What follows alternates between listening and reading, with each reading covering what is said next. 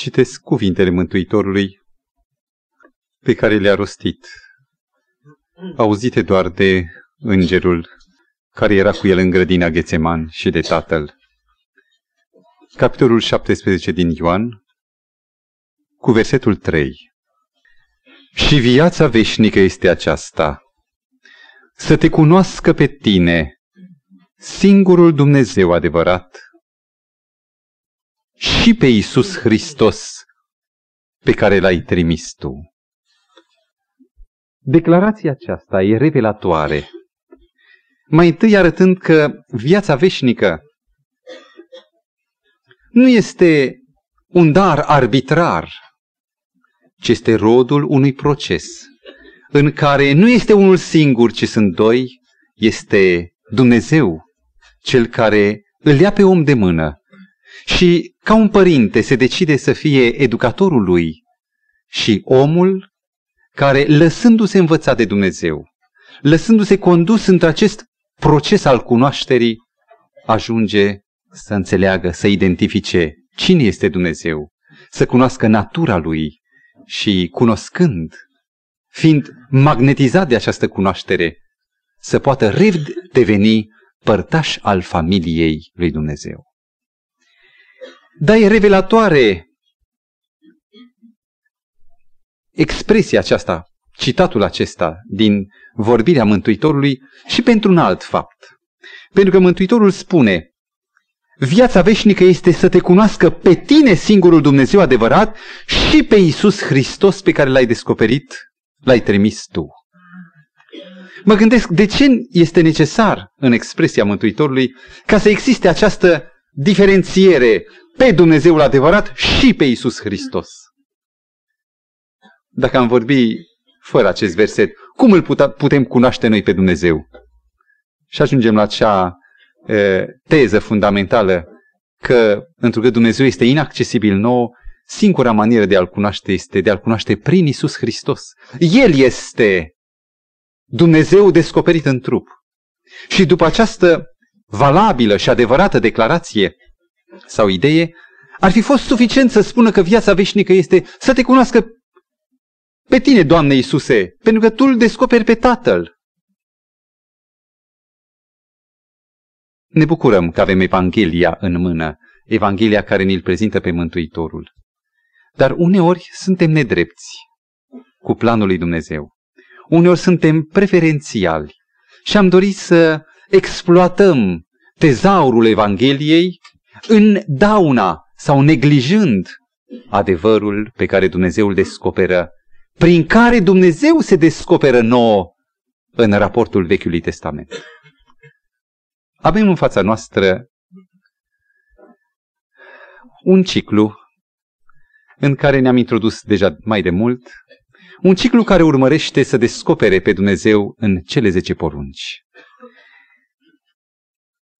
Decalogul, aceste zece sentințe ale întregei datorii a lui Dumnezeu pe pământ, sau a voii lui Dumnezeu descoperită pentru mine și pentru tine, le-am înțeles prin tradiție, prin moștenirea nescrisă.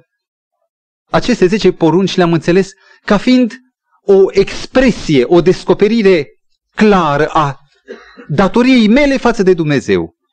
Și prea puțin ne-am gândit că, de fapt, cele zece porunci poartă în sine o altă descoperire, nu numai ceea ce se referă la mine și la datoriile mele, ci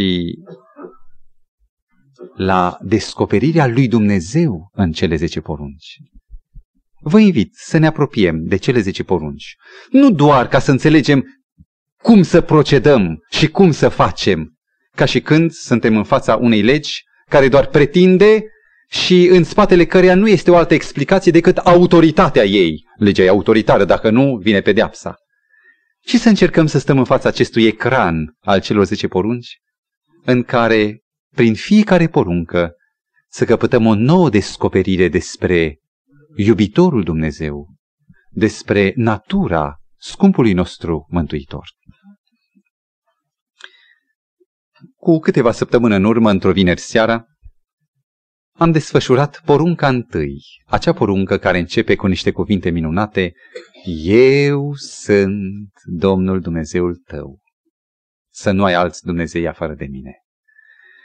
Este fericit fapt că niște porunci încep cu afirmarea unei persoane. Cu afirmarea personală a celui care este creator, susținător, mântuitorul nostru. Așa încât fiecare poruncă va sta la lumina acestei prezențe. Eu sunt, care, tălmăcindu-se din expresia ebraică, ar vrea să ne sugereze o permanență. Acel eu sunt care am fost, care sunt, care voi fi, care permanent și peste tot sunt. Și pentru că eu sunt unic și pentru că sunt dragoste, ne descoperea cuvântul din 1 Ioan 4 cu 8, de aceea nu se poate o altă relație decât totală. În dragoste trebuie totalitate. De aceea să nu ai alt Dumnezeu afară de mine. Față de un Dumnezeu care este dragoste, nu se poate altceva. Dacă Dumnezeu ar fi doar dreptate, dacă Dumnezeu ar fi doar uh, uh, datorii, să spunem noi, fiscale, dacă Dumnezeu ar fi doar Dumnezeu circulației sau a unei felii din viață, atunci am putea să avem câte felii am găsit, tot atâția Dumnezei. Dar dacă Dumnezeu este dragoste și totul zămislește, se zămislește din dragoste și totul se încununează în dragoste, dacă dragostea este tot ceea ce cere semenul meu de lângă mine, și dacă dragostea este singurul lucru care poate hrăni un suflet, dacă dragostea este totul, atunci relația dintre noi și Dumnezeu trebuie să fie totală, să nu ai alt Dumnezeu afară de mine. Și iată-ne astăzi în fața celei de-a doua porunci. Porunca care afirmă în Exod capitolul 20 să nu-ți faci ție chip cioplit, nici vreo înfățișare a celor ce sunt sus în ceruri sau jos pe pământ sau în apele mai de jos decât pământul. Să nu te închini înaintea lor și să nu le slujești, căci eu, Domnul Dumnezeul tău, sunt un Dumnezeu gelos, care pedepsesc păcatele părinților în copii până al treilea și al patrulea neam al celor ce mă urăsc. Dar mă îndur până la al miilea neam de cei ce mă iubesc și păzesc poruncile mele. Ori de câte ori abordez această poruncă, am mai întâi grija să motivez ultima parte a poruncii, cum e cu pedeapsa, cu gelozia. Accentul poruncii însă nu stă pe această parte. Este un accent pe care noi oamenii, în contact cu cei care nu-L cunosc pe Dumnezeu, îl punem ca să disculpăm pe Dumnezeu de o culpă imaginară datorată doar a modului nostru uh, îngust și nedrept de a judeca problema geloziei, un cuvânt care e discutabil, poate fi tradus și râvnă sau zel, dar s-a ales această expresie a geloziei și a pedepsei părinților în copii. Permiteți-mi astăzi, pentru că studiem pe Dumnezeu în mod special. E un mod impropriu. Dar Vrem să ne apropiem de El și să-L cunoaștem pe El prin porunca a doua. De aceea să punem accentul pe prima parte, trecând și prin a doua, evident, și anume, să nu-ți faci chip cioplit, nici vreo înfățișare a celor care sunt sus în ceruri sau jos pe pământ, sau în apele mai jos decât pământul, să nu te închină înaintea lor și să nu le slujești. De ce apare această poruncă? În jurul ei s-a discutat mult în lumea teologică că de fapt ea nu este o poruncă, este doar anexa poruncii întâi. Că de fapt atunci când spune porunca să nu-ți faci, să nu ai alt Dumnezeu, la aceasta se referă modalitatea în care ai putea să-ți faci un alt Dumnezeu, chip cioplit sau portret, icoană, tablou, înfățișare. Cuvântul însă ar fi văduvit și l-am cunoaște mai puțin pe Dumnezeu dacă am concepe porunca a doua ca o anexă, ca un apendice al poruncii întâi. Și iată de ce. Dacă porunca întâi dezbate problema unicității lui Dumnezeu, în care ni se descoperă deci persoana acelui care are drept de părinte și de soț asupra noastră. Porunca a doua insistă asupra naturii sale, asupra naturii acestui Dumnezeu eu sunt și asupra relației care decurge din această natură. Adică, dacă eu vreau să mă apropii de Dumnezeu, dacă El e piatră, atunci apropierea mea va fi prin pipăit, prin sărut, prin contact fizic. Dar dacă natura Lui este spirituală, cum o să vedem, atunci relația mea cu El, legătura mea cu El, nu va putea fi decât cea care decurge din natura aceasta, și anume spirituală.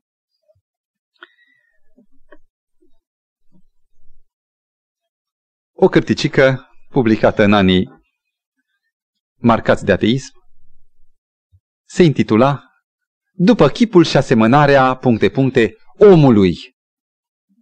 Și încerca să justifice că de fapt religia este emanația unei minți încetoșată de neștiință, marcată de superstiție și că de fapt Dumnezeu este un duplicat al omului la scară mai mare, cu aceleași vicii pe care le are omul, cu aceleași uh, mutilări de dreptate de care dă dovadă omul primar, așa cum este el. Cuvântul din Geneza 1, cu versetul 26, ne declară că Dumnezeu l-a făcut pe om după chipul său, după asemănarea sa. Și într-adevăr este un mare lucru să recunoști că noi nu, nu suntem după chipul dobitoacelor, după chipul animalelor, ci suntem după chipul lui Dumnezeu. Noi suntem fii ai lui Dumnezeu, fiice ai lui Dumnezeu, ale lui Dumnezeu. Dar de aici foarte ușor putem sări în ideea că dacă eu seamăn cu el, atunci reversul. Și el seamănă cu mine. Și iată cum imaginea, natura lui Dumnezeu, prin această înclinație de a îl înțelege pe Dumnezeu prin propria noastră natură, este deformată și ajungem la gravele uh, deteriorări, gravele alterări a ceea ce însemnează Dumnezeu, a ceea ce El se definește a fi. În Isaia, capitolul 55, versetele 8 și 9, Mântuitorul spunea, Gândurile mele nu sunt gândurile voastre. Căile mele nu sunt căile voastre, ci cât de sus sunt cerurile față de pământ. Cât de, de neatins, atât de înalte sunt gândurile și căile mele față de căile și gândurile voastre. Iar în Psalmul 50 cu versetul 21, Dumnezeu prin psalmistul îi spune omului cu amărăciune, Ți-ai închipuit că sunt ca tine? Ți-ai închipuit că eu sunt antropomorf, morfos structură și antropos în greacă om. După structura ta, ți-ai închipuit că sunt antropomorf, adică după dimensiunile, după uh, limitele tale. Să trecem în revistă felul în care Dumnezeu s-a descoperit în legătură cu antropomorfismul, în legătură cu măsura în care Dumnezeu poate fi omologat în termeni omenești. În Exod, capitolul 4, cu versetul 2, când Dumnezeu se descoperă, El se descoperă ca într-o flacără de foc. Spune că îngerul Domnului s-a arătat lui Moise într-o flacără de foc. Atât de puțin conturat, atât de puțin într-o echivalență materială. Atunci când Dumnezeu îi se descoperă lui Ilie pe muntele Horeb, Dumnezeu se descoperă printr-un vânt subțire, ceva care nu poate fi încadrat într-o materialitate, într-un susur blând și dulce. Iar atunci când vorbește de pe Sinai, se descoperă poporului sub forma unui glas care vorbește. Din nou, e drept sensibil urechilor noastre, dar neîncadrabil într-o formă ca să-l putem așeza într-o condiție materială, vizibilă, palpabilă. Și dacă citim alte referințe ale Scripturii asupra lui Dumnezeu, vom descoperi că caracterul divin nu cunoaște limite. Dumnezeu se dovedește, se descoperă a fi un Dumnezeu fără limită în timp, fără limită în spațiu. El, nu există loc unde prezența lui să nu poată să pătrundă. Citiți Psalmul 39, 139, unde Dumnezeu se arată cu totul la antipodul omului. În timp ce omul este o mână de lut, Dumnezeu este pretutindeni, El știe tot, El nu are limite, El nu are uh, încadrări în timp.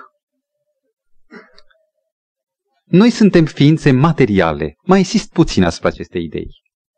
Ce înseamnă ființă materială? Care poate fi determinată în timp și în spațiu. Adică am un început, m-am născut la și am un sfârșit, imprevizibil încă. Și care poate fi determinat deci în timp și în spațiu. Sunt aici sau sunt acasă sau sunt pe stradă, nu sunt pretutindeni. Dacă Dumnezeu se descoperă în dimensiuni sau în termeni nemateriali, deja orice comparație cu noi este compromisă. Și aș dori să citesc un singur text din Evanghelia Sfântă după Ioan, capitolul 4, versetele 23 și 24. Citesc cuvintele acestea pe care le spunea Mântuitorul unui femei, femeia samariteancă, care acceptase un dialog cu Mântuitorul. Și el spunea, Adevărat, adevărat îți spun că vine ceasul și acum a și venit când adevărații închinători, subliniez acest adevărații închinători, se vor închina Tatălui în Duh și în adevăr. Și versetul 24 afirmă, Dumnezeu este Duh. Rețineți, nu-i material, în sensul de a fi determinat în timp și în spațiu. Dumnezeu este Duh și cine îi se închină lui, trebuie să îi se închine în Duh și în adevăr. Observați o definiție a Mântuitorului. Și anume, dacă natura Dumnezeului Bibliei este duhovnicească, atunci și închinarea, modul de a ne apropia de Bunul Dumnezeu este de aceeași natură, decurge din natura sa, e duhovnicească în duh și în adevăr. Dacă natura Mântuitorului deci este spirituală, cum ar trebui să fie închinarea noastră? Porunca a doua afirmă pe amândouă. Închinarea, Mântuitorul spunea, sunt mai multe tipuri de închinări. Urmăriți, vă rog, procedurile, închinăciunile religiilor. E o gamă largă, un spectru larg. Unii se închină corporal, alții se închină dinamic, prin mișcări, prin salturi, alții prin imobilitate, alții cu gestică, cu mimică, cu travestiuri.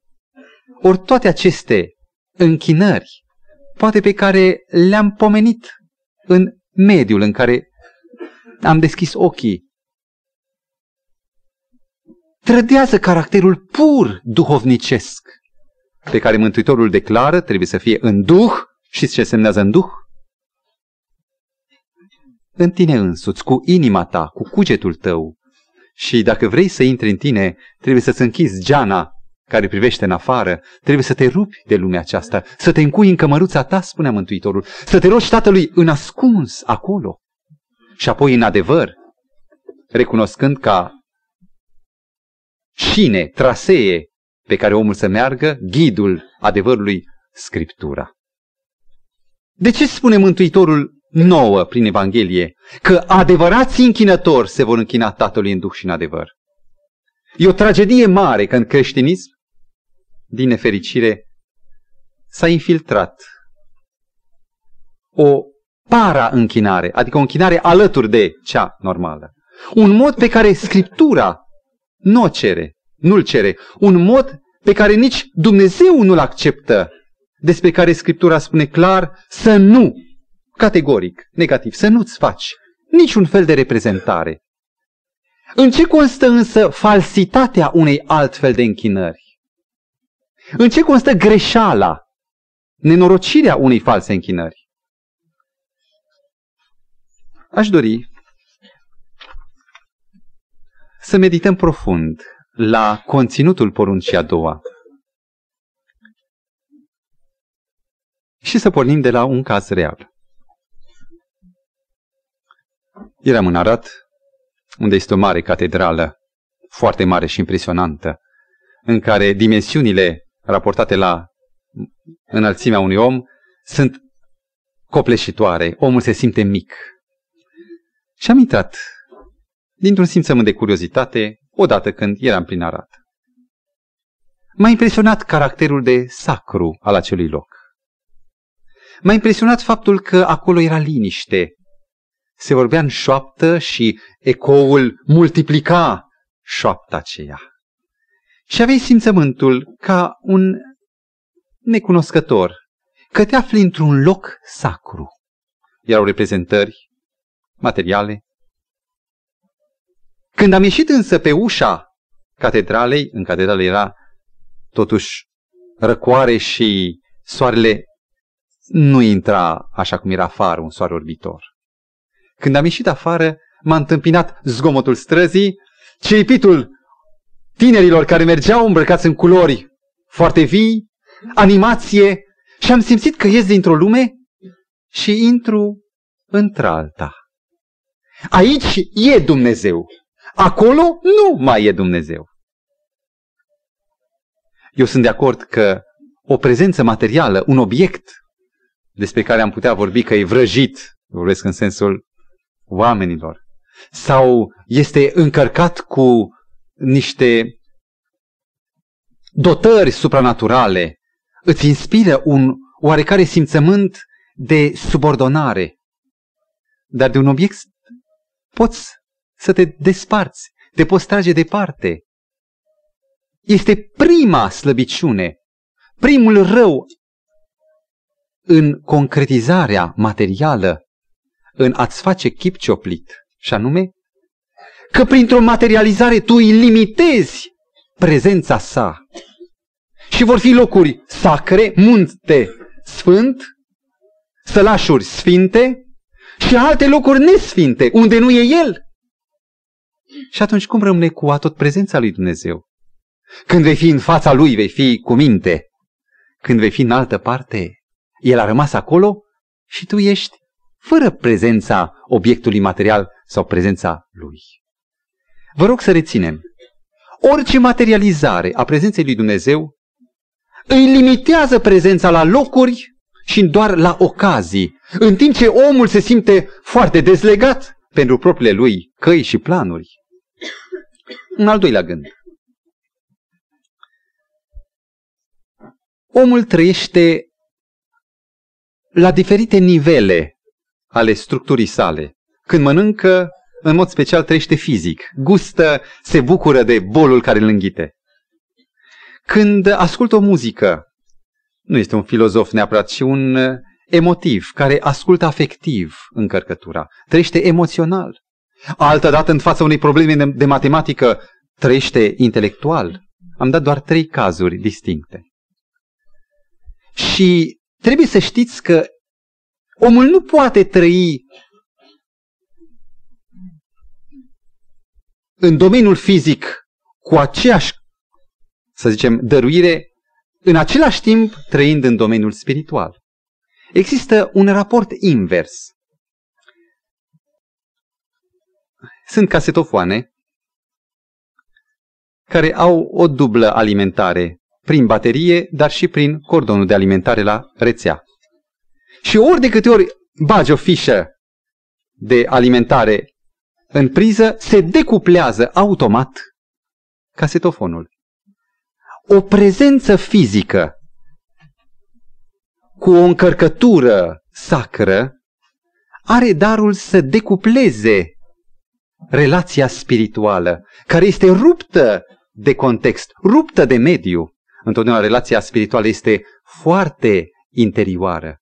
Și ori de câte ori apare o relație fizică, relația spirituală, cea lăuntrică, este deranjată, este decuplată, este inhibată. Legătura pe care o avem noi cu anumite obiecte care le-am numit sacre, creează un raport invers proporțional în sufletul nostru față de Dumnezeu. Un alt gând. Dumnezeu este Duh. Și iată-ne și pe noi dotați la scară de om, după asemănarea sa, având și noi Duhul omului, Duhul nostru.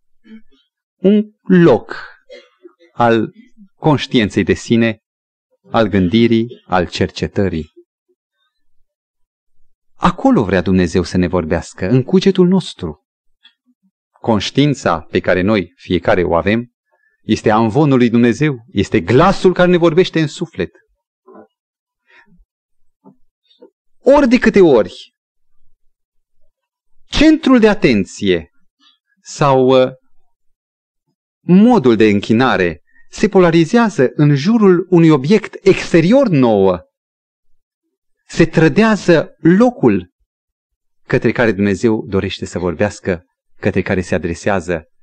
Sanctuarul, templul acesta despre care vorbește Pavel în 1 Corinteni, capitolul 3, căci voi sunteți temple ale Duhului Sfânt, este jefuit, este lăsat gol în favoarea unor temple pe din afară, în care ar susține oamenii că s-ar manifesta acolo prezența lui Dumnezeu într-un chip vizibil.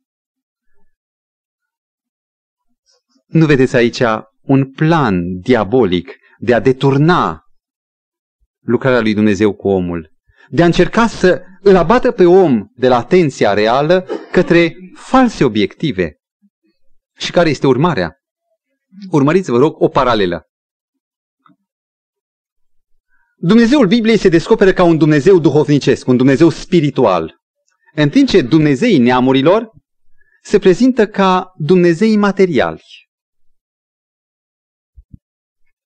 Dumnezeul spiritual cere o religie, o relație spirituală, duhovnicească, care, nefiind legată de obiecte materiale, are trăsătura că este continuă, cere să fie o relație permanentă, neîntreruptă. În timp ce Dumnezeii materiali impun o religie a formelor, a ceremoniilor, care, pentru că este legată religia aceasta de obiecte, de ocazii, de zile, creează o discontinuitate. Recunosc că firii mele tare e comodă o asemenea religie materială și discontinuă, ceremonială, în timp ce pentru firea mea marcată de păcat este foarte dificilă, anostă, grea o religie duhovnicească cu caracter de permanență. Calea unei religii duhovnicești spirituale este credința, o denumește uh, Scriptura, ca singura cale duhovnicească de a ne putea apropia de Dumnezeu. În timp ce în religia Dumnezeilor material, calea în religia ceremonială este fapta, este procedura. Nu e nevoie de credință, e suficient că ai faptele pe care le faci, le comiți, care te costă, dar după aceea ești independent. Scara Dumnezeului spiritual, în religia spirituală, pe calea credinței, are putere să rezolve păcatul. Și prezența lui Dumnezeu un om ne curăță de păcat, ne sfințește. În timp ce religia legată de ceremonii și fapte creează o gravă suprapunere, o coexistență a închinării cu păcatul. Eu pot să mă închin și după aceea să fiu mai departe păcătos, să rămân un bun închinător, dacă îmi continui faptele de închinare ceremonială. În timp ce eu sunt totuși păcătos mai departe și problema pentru care există religia, așa nume desfințarea păcatului din om, eliberarea omului din păcat, mântuirea lui din păcat și din urmările păcatului, aceasta este aruncată peste bord. Grave religii în care închinarea coexistă cu păcatul. Aș dori să merg la un alt gând. Și aș putea să spun că este un gând uh, revelator la care poate nu ne-am gândit. Teologul Bernhard, într-un volum numit Dumnezeu și imagine, sau icoană, Dumnezeu și chip, face o descoperire utilă, cercetând toate religiile păgâne. El spune că păgânii care aveau Dumnezei de piatră, Dumnezei de os, Dumnezei de lemn, Dumnezei de argilă, Dumnezei de diverse structuri materiale, religiile acestea păgâne și păgânii aceștia nu identificau imaginea cu divinitatea însăși. Erau grecii luminați, erau romanii culți, niciunul dintre ei nu identifica stâlpul cu Dumnezeul în sine. În nicio religie păgână, aproape, imaginea propriu-zisă nu este identificată, confundată cu divinitatea însăși. Ci pentru aceste religii păgâne, chipul care apare, fie în două dimensiuni, deci plan, fie în trei dimensiuni în volum, este doar un intermediar, un catalizator care îl determină pe Dumnezeu să devină funcțional. Este declanșatorul care îl determină pe Dumnezeu la acțiune. Dacă este aici chipul, Dumnezeu lucrează. Dacă nu e, nu lucrează. Când uh, păgânii tămâiau și aduceau jertfe chipurilor, ei își dădeau seama că nu chipul e beneficiarul, ci că este doar acel intermediar catalizator care îl determină să lucreze pe Dumnezeu. Adică Dumnezeu devenea prezent și operativ prin imagine. Cum ar fi unele formule magice. Zici o formulă și gata, puterea intră în acțiune. Dacă nu zici formula, o fi puterea aici, dar nu intră în acțiune. Nu lucrează, nu e operativ. Ce reiese de aici? Dacă eu prin imagine, prin chip, determin pe Dumnezeu, devin începătorul și acționarul planului de mântuire, un determinator al lui Dumnezeu, eu sunt în rolul de dirijor, de protector, eu slujesc, îngrijesc, eu sunt controlorul lui Dumnezeu, un superior al lui Dumnezeu, în care Dumnezeu este un rob, un prins pe care eu îl manipulez ori de câte ori apare această întruchipare materială, omul devine acela care determină manipularea, realizează manipularea lui Dumnezeu. M-aș gândi la o întâmplare relatată în 1 Samuel, capitolul 4 cu versetul 3, în care Israelul fiind năvălit de filisteni, popoarele care nu știau decât să desfințeze religia lui Israel, dându-și seama că sunt uh, în inferioritate și nu mai au ce face, doi preoți, la data aceea conducătorii spirituali, au decis să meargă în templu, să scoată chivotul, e vorba de Hofni și Fineas, și să poarte chivotul. Era lucrarea executată de doi meșteri celebri, din pustie la porunca lui Dumnezeu și care adăpostea chivotul la aceea cele două table ale legii, ale acestor legi, ale decalogului, deasupra căruia Dumnezeu totdeauna se descoperea, prin lumină, printr-o voce care vorbea, printr-un nor. Și a spus, n-ar fi o altă cale mai sigură pentru victorie decât să scoatem chivotul, să-l ducem pe câmpul de luptă și atunci Dumnezeu ne va da biruința. Și într-adevăr, când Israelul a văzut chivotul purtat de preoți îmbrăcați solemn, Israel a dat un țipă de luptă, de bucurie, în timp ce filistenii au fost cuprinși de groază și au dat seama că acum luptă ei cu un Dumnezeu. Pentru filisteni, ecuația era perfectă, pentru că ei așa și imaginau că Dumnezeu trebuie să fie manipulat. Și și-au dat seama că acum sunt în inferioritate. În schimb, efectul este șocant. Filistenii dau năvala, cuprinși de panică, de spaimă, dau năvala cumva să se încurajeze în luptă, Israel este biruit definitiv, chivotul este luat de filisteni. Au încercat oamenii să-l determine după modelul păgân, prin imagine, prin reprezentări materiale să îl acționeze pe Dumnezeu. Ori aceasta este o supraordonare a omului față de Dumnezeu. Omul devine domn și Dumnezeu un rob miraculos, care poate executa orice la comanda șefului om. Atunci când cineva își face un chip sau face altcuiva un chip, el pretinde că îl va descoperi pe Dumnezeu aceluia sau își descoperă sieși pe Dumnezeu.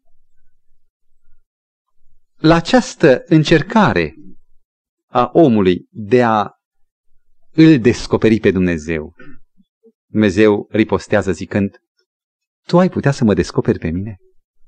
Nu știi că eu sunt, eu mă descoper ție, eu îți spun. Teologia este descoperirea pe care Dumnezeu o face despre sine, în timp ce filozofiile amestecate cu religie întotdeauna au încercat ele să-L descopere pe Dumnezeu. Omul opune căile sale rivale față de calea în care Dumnezeu se descoperă omului. Aceasta este un alt gând atașat de încercarea de a își face omul reprezentări materiale, de a-și face chip cioplit sau vreo icoană. Dumnezeu spunea în Isaia 42 cu versetul 8, nu voi da slava mea altuia.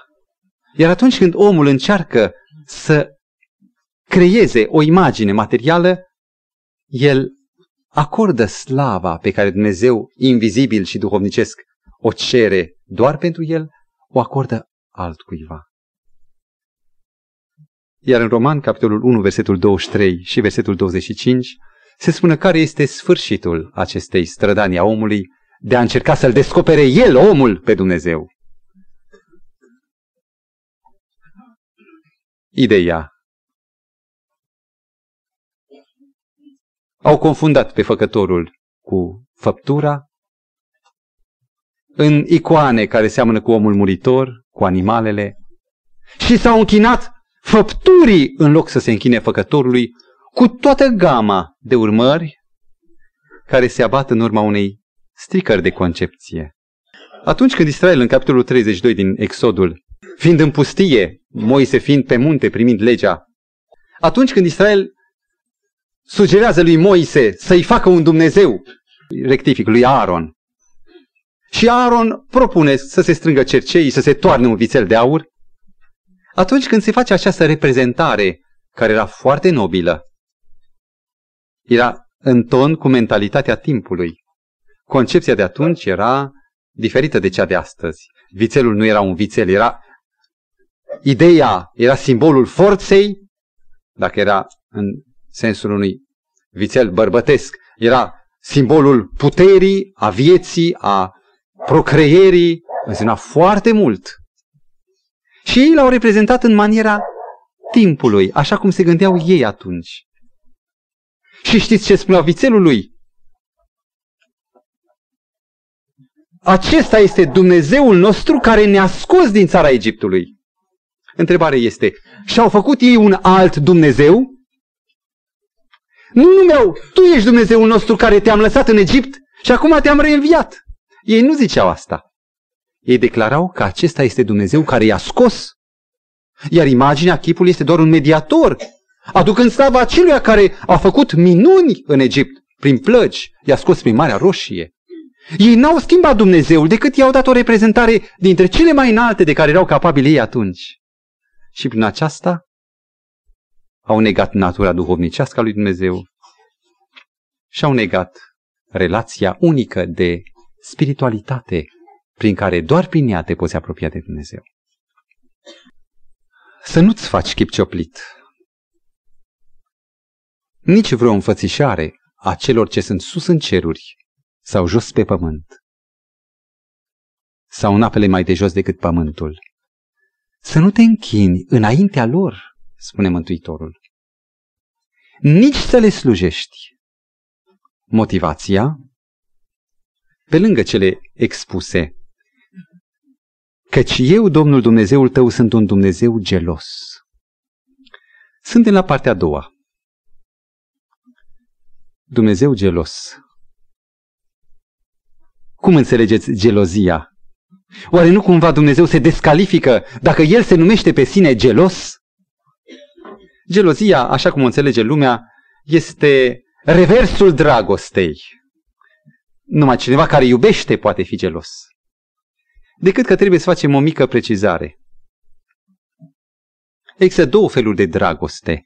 O dragoste falsă, alterată, o dragoste egoistă, care iubește pentru sine și în care gelozia este bănuitoare, este susceptibilă, este violentă, lovește.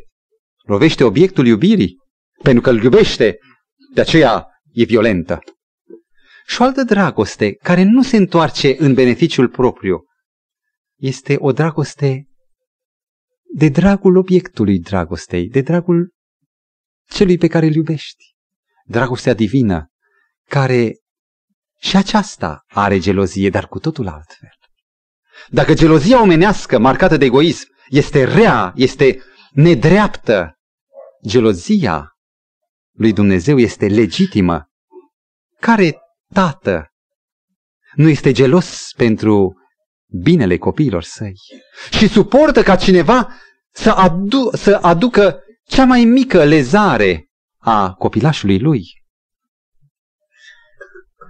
Numai să vă cheme copilașul mămico sau tată și devenim lei. Și nu pentru că suntem susceptibili, ci pentru că iubirea apără, iar gelozia este expresia apărării pe care o cloșcă o are față de puișori. Și care soț poate accepta să împartă obiectul dragostei, soția sau soțul, cu altcineva? Pentru că dragostea este totalitară și vrea doar totul. În acest sens, Dumnezeu nu poate accepta o rivalitate. Dumnezeu e legitim atunci când spune gelos, dar este altfel decât gelozia omenească. Căci eu, Domnul Dumnezeul tău, sunt un Dumnezeu gelos care pedepsesc nelegiuirea părinților în copii. Ne oprim puțin la cuvântul pedeapsă.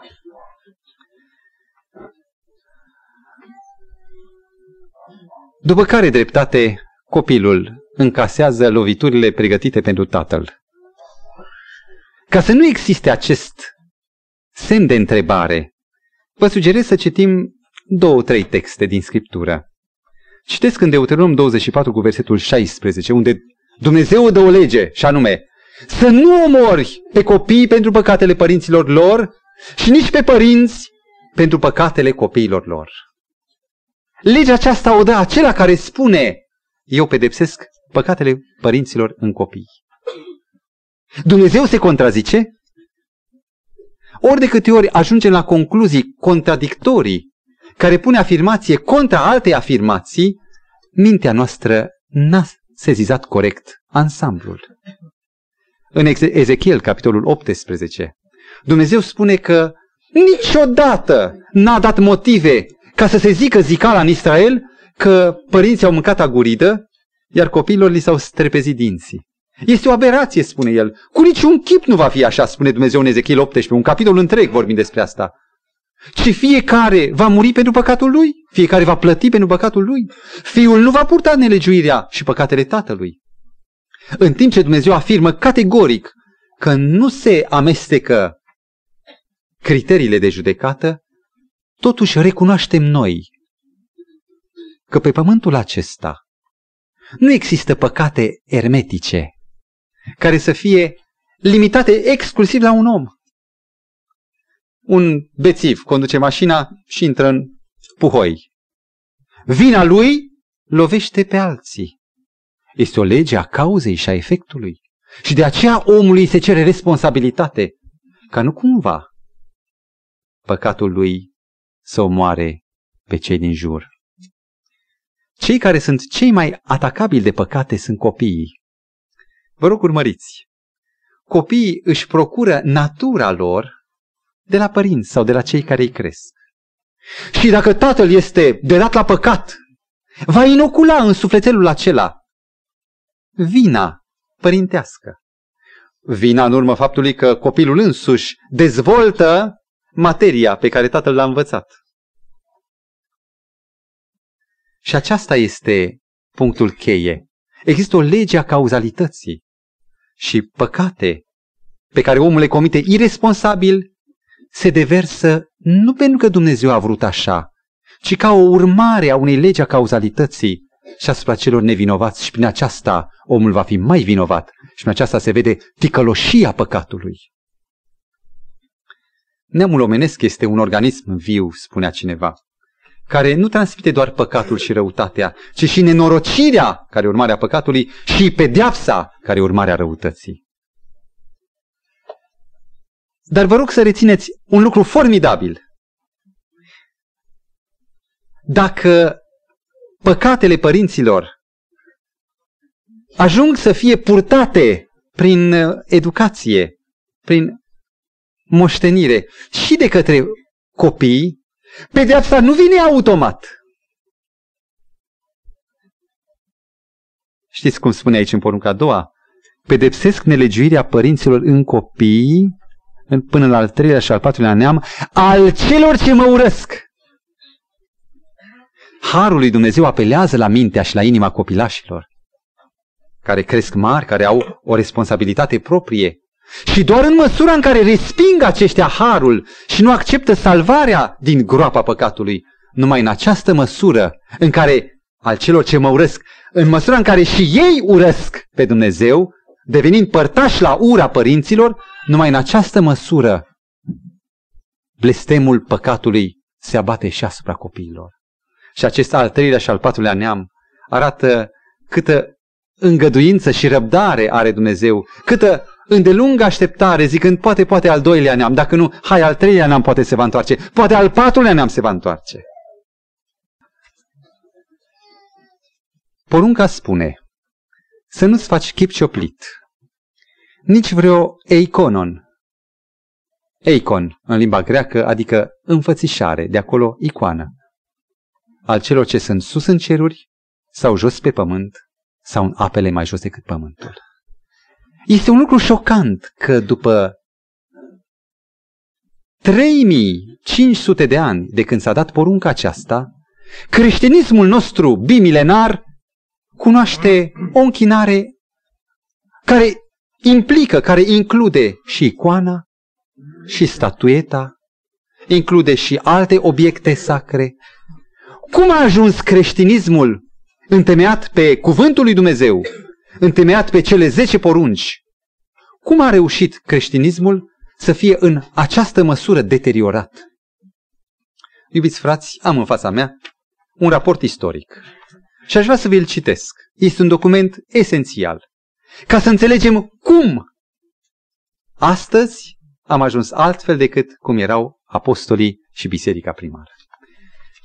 Documentele acestea le-am extras în principal din istoria bisericească a lui Eusevie Popovici sau Eusebiu Popovici, din istoria bisericească a lui Mihălcescu și din Istoria civilizației și a culturii de Ovidiu Drâmba, volumul 2. Sunt documente care nu sunt confesionale, nu aparțin unei anumite orientări, ci sunt documente istorice. Vă rog, ascultați.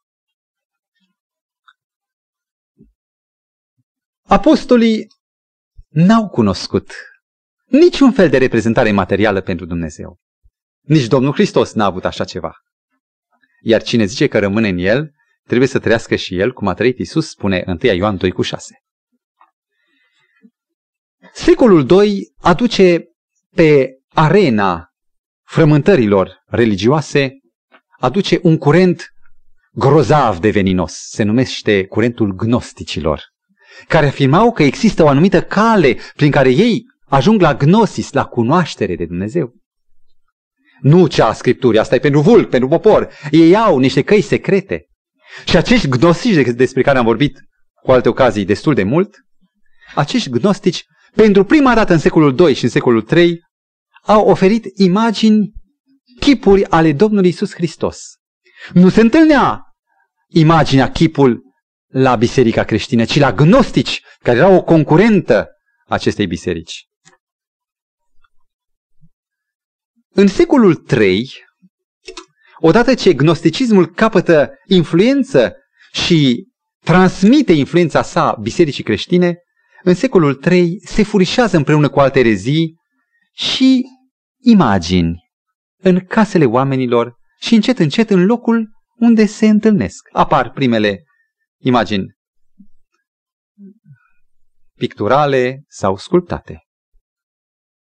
Iar atunci când devin destul de vizibile, încât cei care supraveghează mersul bisericii le surprind ca un fenomen de luat în seamă, în secolul IV încep primele lupte contra acestor reprezentări materiale. De exemplu, în anul 306, în Spania, sinodul de la Elvira interzice categoric orice fel de imagine în locașul de cult. Sau Eusebiu din Cezarea, care era istoriograful și episcopul cel mai apropiat de împăratul Constantin cel Mare, declară că icoanele cu reprezentări divine, fie biblice, fie nebiblice, sunt un obicei păgân. Iar în secolul V, Epifanie din Cipru, care moare în 403, ajungând într-o biserică pe care o vizitează și care avea la intrare o pânză cu chipul Domnului Hristos, ia pânza aceea mânios, o rupe și apoi ordonă, poruncește ca un mort să fie învelit ca într-un lințoliu în acea pânză, tocmai ca să strice imaginea de sacru pe nedrept acordată unei pânze. În 430, când moare Augustin, existau deja declarații ale lui în care Augustin se plângea împotriva rugăciunilor adresate icoanelor. În secolele 5 și 6 se cunoaște o invazie masivă în care un obicei deja s-a instaurat în fața icoanei, închinătorii îngenuncheau, le sărutau, aprindeau lămânări și aduceau tămâie. Deci primele slujiri, când porunca zice să nu te închini înaintea lor și să nu le slujești. Grigorie cel Mare, care era papă între 596 4 îi dă o primă motivație numind-o Icoana este Biblia neștiutorului de carte. Oare ce însemnează cunoașterea cărții a Bibliei? Este doar cunoașterea unor persoane, unor chipuri care nici pe departe nu reflectau trăsăturile acelora? Sau cunoașterea caracterului lui Dumnezeu? Imaginația aceasta e un paliativ, un înlocuitor, un surogat al credinței. Pentru cunoașterea lui Dumnezeu, calea e credința, nu imaginația. Și un preot cu multă autoritate și erudit îmi spunea atunci când căutam, căutam uh, o rezolvare, eu fiind ortodox și citind porunca și fiind în confuzie, dar cum să fac? El îmi spunea, uite, chipul ne ajută să ne imaginăm mai bine. Imaginație sau credință? Iar în secolul 8, în anii 700 și, atunci când icoanele deveniseră jenant de prezente, se naște o opoziție hotărâtă categorică din partea unor fețe bisericești, însoțite de prezența împăraților. Și anume, împăratul Bizanțului Leon Isaurianul, în anul 726, dă primul edict anti-icoanelor. Primul edict totalitar, care se cere respectat și care, în caz de nerespectare, se va transforma în măsuri punitive. În anul 754, la sinodul de la Constantinopol, al șaptelea sinod ecumenic, se condamnă categoric iconolatria sau iconodulia, adică închinarea sau slujirea la icoane. Dar un obicei care s-a împământenit în masă, măsuri sinodale nu-l mai pot dezrădăcina. Și călugării sau femeile care erau foarte legate, foarte atașate de aceste imagini, erau tamponul care ripostează, încât în anul 787 împărăteasa Irina, care numai caracter creștin avea, omorându-și fiul pe Constantin, pentru ca să aibă puterea de plină a conducerii în stat, împărăteasa Irina convoacă un sinod la Nicea pe care îl numește de fapt al șaptelea sinod, anulându-l pe cel care s-a ținut la Constantinopol, cu câțiva ani mai înainte, în care impune iconolatria spre bucuria maselor care de mult pierduseră relația spirituală cu Dumnezeu spiritual. Și după alte frământări va trebui să vină o altă împărăteasă, Teodora, în 843, când dânsa va reinstaura definitiv cultul icoanelor. De remarcat este faptul că în cearta aceasta contra și pro-icoane, niciodată cei care apăreau, apărau icoanele nu aduceau vreun decret sinodal, vreo hotărâre bisericească, nu aduceau vreo dovadă scripturistică, ci doar faptul că așa au primit, așa au pomenit. Ioan Damaschin, în, moare în 749, dă și, deci foarte târziu, o motivație a icoanelor. Motivația estetică, pentru ca casa lui Dumnezeu să fie frumoasă, o motivație pedagogică, pentru ca copiii să învețe până să știe carte după ele, o motivație latreutică, adică de închinare, că omul se închină icoanei ca unui mijlocitor, ca unui mediator între Dumnezeu și om, și cea mai șocantă, o motivație harică, adică icoanele au har. Și ele au har diferit. Aici este o icoană închinată unui sfânt și aici este o altă icoană, într-alt loc, închinată aceluiași sfânt. Asta face minuni, asta altă nu face. Cine are harul de a face minuni aici și nu aici? Doar la Maglavit și nu și la uh, Sălcuța. Nu Sfântul care este invocat, ci icoana. Și iată cum harul care este dreptul lui Dumnezeu și intervenția lui Dumnezeu față de oameni este atașat unor obiecte materiale, iar cerul este deposedat de har. Isteț diavolul, șiret și inteligent diavolul, atunci când atacă porunca a doua, pentru că știe că lovind în ea, atacă natura lui Dumnezeu, din Dumnezeu duhovnicesc îl face material și apoi atacă pe om, conducându-l la o închinare denaturată, nu duhovnicească, ci materială. Și iată că dintr-un foc am pușcat două victime.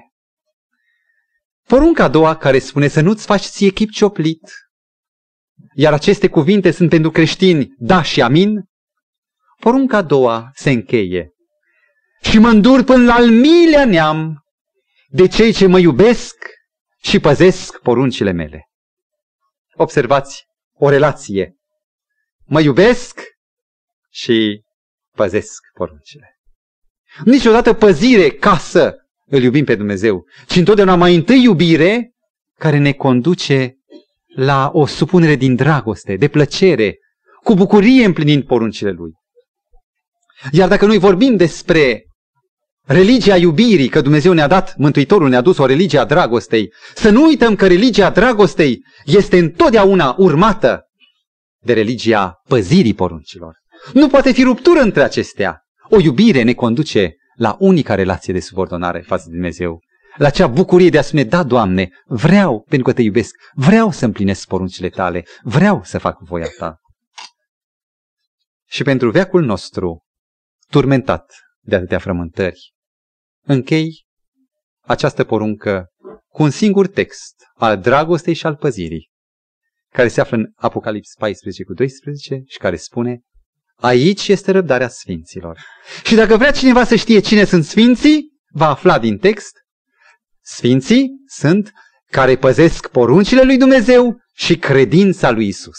E dragostea de Isus care ne dă putere să împlinim poruncile lui. Facă bunul Dumnezeu să ne împărtășim de plin de vâna iubirii Mântuitorului nostru, care ne poate transforma în niște închinători adevărați, care să spunem și acum, Doamne, Doamne, iar în ziua aceea să putem să deschidem brațele în fața Lui, să recunoaștem ca Domn al vieții și nu ca judecător al nostru. Amin.